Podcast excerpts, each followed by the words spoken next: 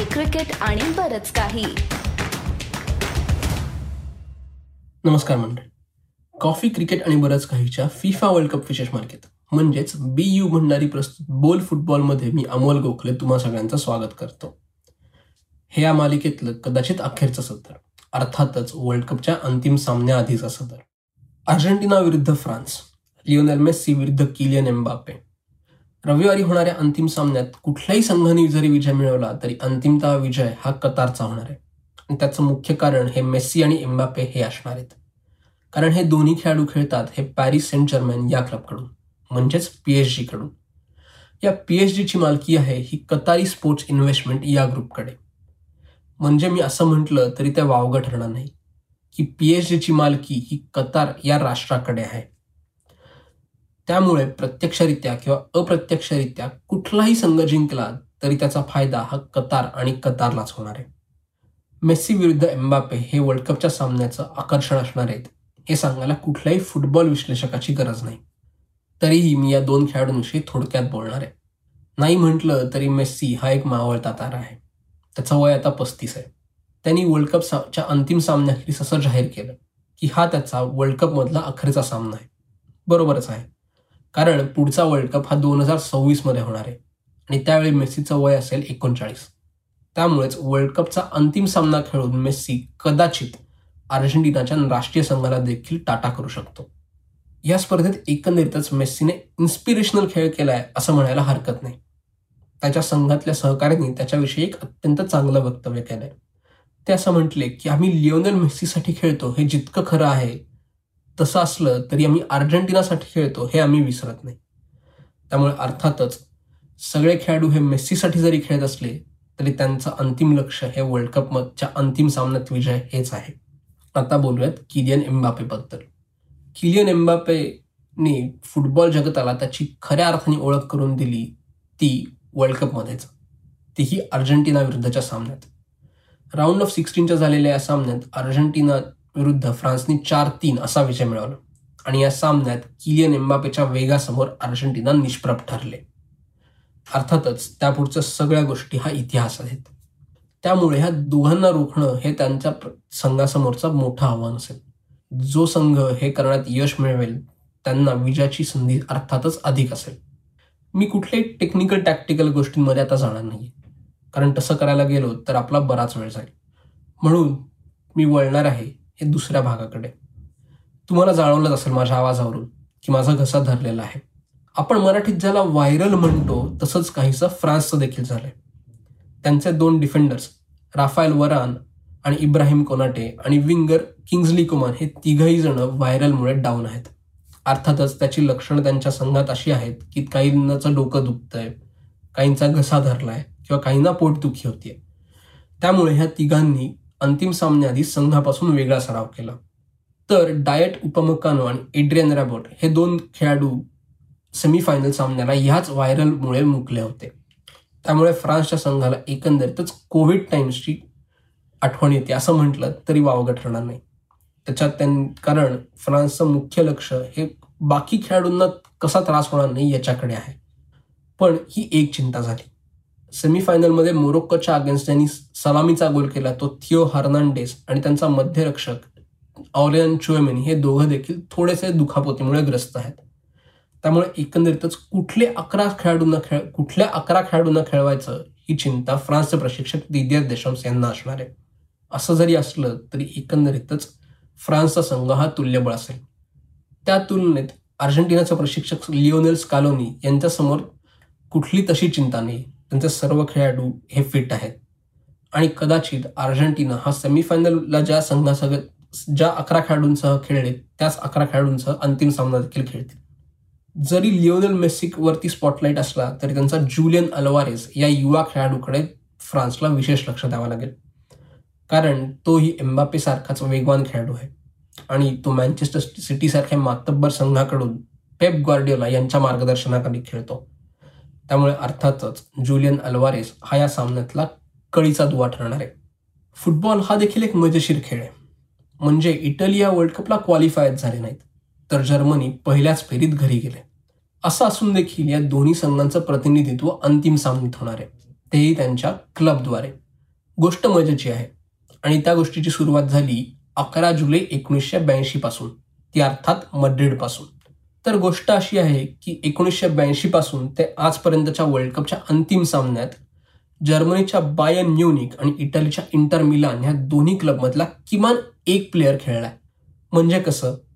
तर दोन हजार बावीसच्या संघात बायन म्युनिककडून खेळणारे खेळाडू आहेत हे फ्रान्सचे किंग्सली कोमान डायट उपमकानो आणि बेंजामिन पवार अर्थातच त्यांचा लुकास हर्नांडेज हा खेळाडूला पहिल्या सामन्यात दुखापत झाली नाही तर हे चार खेळाडू बायन म्युनिककडून खेळणारे जे आहेत फुटबॉल हा मजेशीर खेळ. इटली या वर्ल्ड कपला क्वालिफाय झाले नाही तर जर्मनी पहिल्याच फेरीत घरी गेले.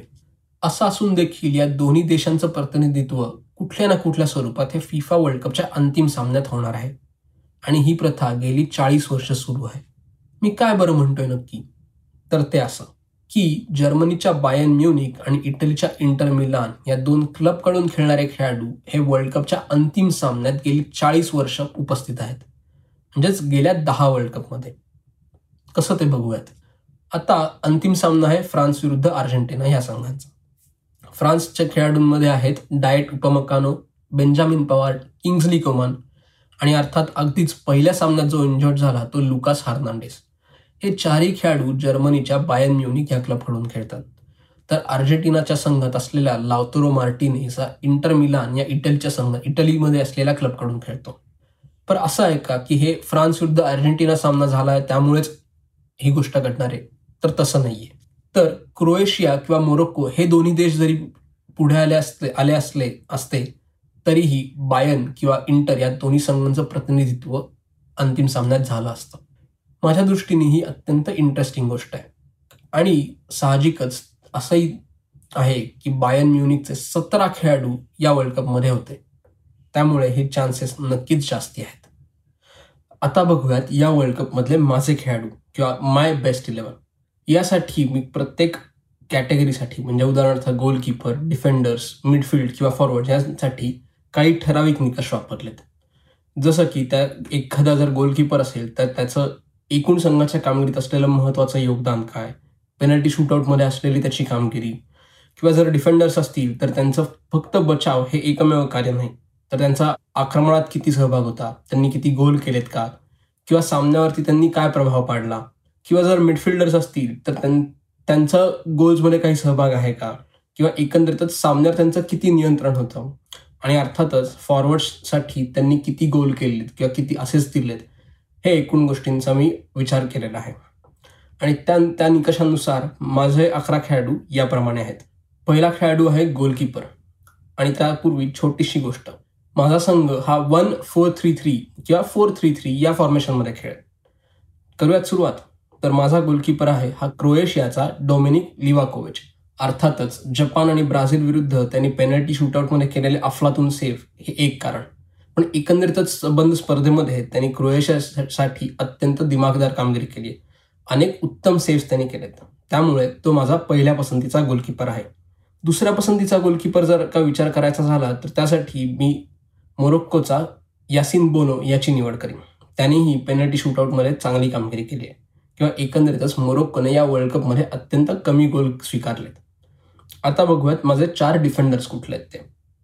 तर राईट बॅकची पोझिशनमध्ये खेळणार आहे मोरोक्कोचा अचराफ हकीमी. त्यानंतर सेंटर बॅक असेल पुन्हा एकदा मोरोक्कोचाच रोमेन सेक्स नंतर दुसरा सेंट्रल मिडफिल्डर डिफेंडर असेल हा क्रोएशियाचा जोस्को ग्वार्डिओ आणि त्यानंतर लेफ्ट बॅक असेल फ्रान्सचा थिओ हर्नांडेस. या चौघांनीही या वर्ल्ड कपमध्ये कमाल कामगिरी केली. त्यामुळे किंवा तसंच अनेक महत्त्वाच्या सामन्यात त्यांनी गोल देखील केलेत. त्यामुळे हे चौघजण माझे बचावपटू असतील. त्यानंतर मिडफिल्डमध्ये मी पहिला खेळाडूला निवडणार आहे तो म्हणजे इंग्लंडचा जूड बेलिंगम केवळ एकोणीस वर्षाचा असला तरी जूड बेलिंगमने या स्पर्धेत त्याच्या नावा नावापुढे असलेलं वलय अधिकच गडद केलंय. वर्ल्ड कपमध्ये येताना त्याची सर्वोत्तम मिडफिल्डर्समध्ये गणना होत होती आणि ती गणना आता त्यांनी सर्वार्थानी सार्थ ठरवली त्यानंतर दुसरा मिडफिल्डमधला माझा खेळाडू असेल हा मोरोक्कोचा सोफियन अमराबाद अमराबाद माझ्या दृष्टीने या वर्ल्ड कपमधल्या सर्वोत्तम खेळाडूंपैकी एक आहे. याचं उदाहरण द्यायचं झालं तर त्यांनी सेमीफायनलमध्ये केलियन एम्बापे विरुद्ध केलेलं टॅकल हे म्हणावं लागेल. मिडफील्डमध्ये अत्यंत चुरशीचा आणि दिमाखदार खेळ त्यांनी केलेला आहे. त्यानंतर तिसरा खेळाडू असेल हा अंतुआन ग्रिझमन हा फ्रान्सचा खेळाडू आहे. अंतुआन ग्रिझमान दोन हजार सोळाच्या स्पर्धेत एक मोठा फॉरवर्ड म्हणून खेळला होता. आणि या स्पर्धेत त्यांनी मिडफील्डमध्ये खेळताना फ्रान्सच्या एकंदरीत संघाची सूत्र स्वतःच्या हातात ठेवली आहेत. आणि सर्व फ्रान्सचा खेळ हा त्याच्या माध्यमातून खेळला जातो. त्यामुळे आंतवान ग्रीजमान हा माझा तिसरा मिडफिल्डर असेल. आणि आता तीन आघाडीचे खेळाडू म्हणजेच फॉरवर्ड पहिला खेळाडू आहे अर्थातच किलियन एम्बापे. या वर्ल्ड कपमध्ये किलियन एम्बापेने तो जगातल्या सर्वोत्तम खेळाडूंपैकी एक का आहे हे पुन्हा एकदा दाखवून दिलंय. त्यानंतर अर्थातच लिओनेल मेस्सी. हा वर्ल्ड कप एका अर्थाने लिओनल मेस्सीचाच वर्ल्ड कप म्हणायला लागेल. त्यामुळे लिओनल मेस्सी हा माझा तीन फॉरवर्ड्सपैकी दुसरा फॉरवर्ड असेल. आणि तिसरा फॉरवर्ड आहे ज्याची निवड करणं मला सगळ्यात अवघड केलं आहे माझ्यासमोर दोन पर्याय होते. एक होता अर्जेंटिनाचा जुलियन अल्वारिस. युवा खेळाडू मँचेस्टर सिटीकडून खेळणारा. पेप गोर्डिओलाच्या मार्गदर्शनाखाली. त्यांनी या वर्ल्ड कपमध्ये अर्जेंटिनाला फायनलपर्यंत पोहोचवण्यात मोलाची कामगिरी बचावली तिच्या सामन्यात तो जरी सुरुवातीपासून खेळला नसला तरी त्यांनी नंतर नंतर आपलं स्थान पक्क केलंय. आणि दुसरा पर्याय होता हा फ्रान्सचा ऑलिव्हियर जिरू. करीम बेंजेमाच्या अनुपस्थितीत ऑलिव्हियर जिरूने फ्रान्सच्या आघाडीच्या फळीची धुरा समर्थपणे सांभाळली आहे. इतकंच नव्हे तर तो आता फ्रान्सचा सर्वात जास्ती गोल केलेला म्हणजेच त्रेपन्न गोलसह आघाडीचा खेळाडू आहे. ऑलिव्हियर जिरूचा प्रवास हा दोन हजार अठराच्या वर्ल्ड कपमध्ये एकही गोल न करता आलेला फॉरवर्ड ते दोन हजार बावीसमध्ये फ्रान्सचा आघाडीचा खेळाडू अशी आहे. आणि हे सगळं त्यांनी केलंय वयाच्या चौतीसाव्या वर्षी. त्यामुळे या दोघांपैकी कोणाला निवडणं हे तर जरा कठीणच आहे. पण मी निवडणार आहे अर्जेंटिनाचा जुलियन अल्वारेसला. कारण एकंदरीतच युवा खेळ त्याच त्याचं वय लक्षात घेता तो पुढच्या वर्ल्ड कपमध्ये देखील अत्यंत मोठा खेळाडू असणार आहे हे नक्की. हे झाले माझे अकरा खेळाडू.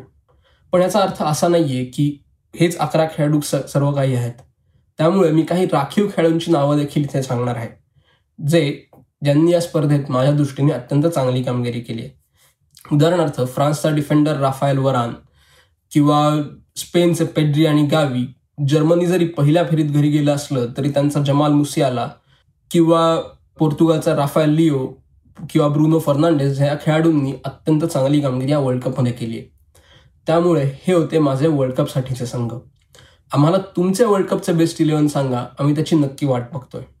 तसंच तुम्हाला आमचा आजचा हा एपिसोड कसा वाटला हे देखील आम्हाला तुमच्या प्रतिक्रियांद्वारे जरूर कळवा.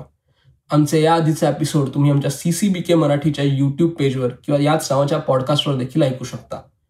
तोपर्यंत हा एपिसोड बघा तुमच्या प्रतिक्रिया कळवा आणि आमची वाट बघत राहा ऐकत राहा. पुन्हा भेटूयात लवकरच. आणि हो तुमचं वर्ल्ड कपबद्दलचं काय प्रेडिक्शन आहे ते सांगायला आम्हाला विसरू नका. धन्यवाद.